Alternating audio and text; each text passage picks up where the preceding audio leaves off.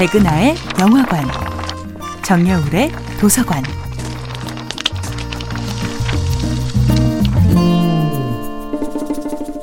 안녕하세요. 여러분과 아름답고 풍요로운 책 이야기를 나누고 있는 작가 정여울입니다. 이번 주에 만나고 있는 작품은 알베르 까뮤의 이방인입니다. 메르소는 알았을 것입니다. 다행히 세상에 다시 나갈 수 있더라도 그를 기다리고 있는 날들은 그리 행복하지 않을 것임을.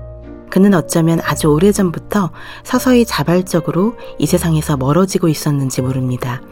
까미는 그 처절한 이방인의 감정을 메르소라는 세상에서 가장 외로운 남자에게 투사했던 것이 아닐까요? 알베르 까미 역시 철저한 이방인이었습니다. 아버지는 가난한 노동자였고 어머니는 글을 전혀 읽을 줄 몰랐습니다. 까뮤의 초등학교 선생님은 그의 문학적 재능을 알아보고 장학금을 받을 수 있도록 배려해 주었습니다. 선생님의 배려가 아니었다면 지금의 까뮤는 없었을지도 모릅니다. 까뮤의 마지막 소설 최초의 인간 첫 페이지에는 이런 헌사가 담겨 있습니다. 이 책을 읽을 수 없는 당신께라고 아들을 너무 사랑하지만 아들이 쓴 글을 읽을 수 없는 어머니에게 자신의 책을 헌정한 것입니다.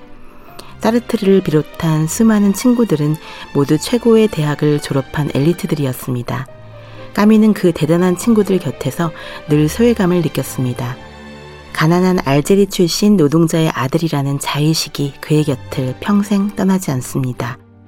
어머니는 선천적 청각 장애인이었기에 그의 집에는 항상 가난과 침묵이 가득했다고 합니다.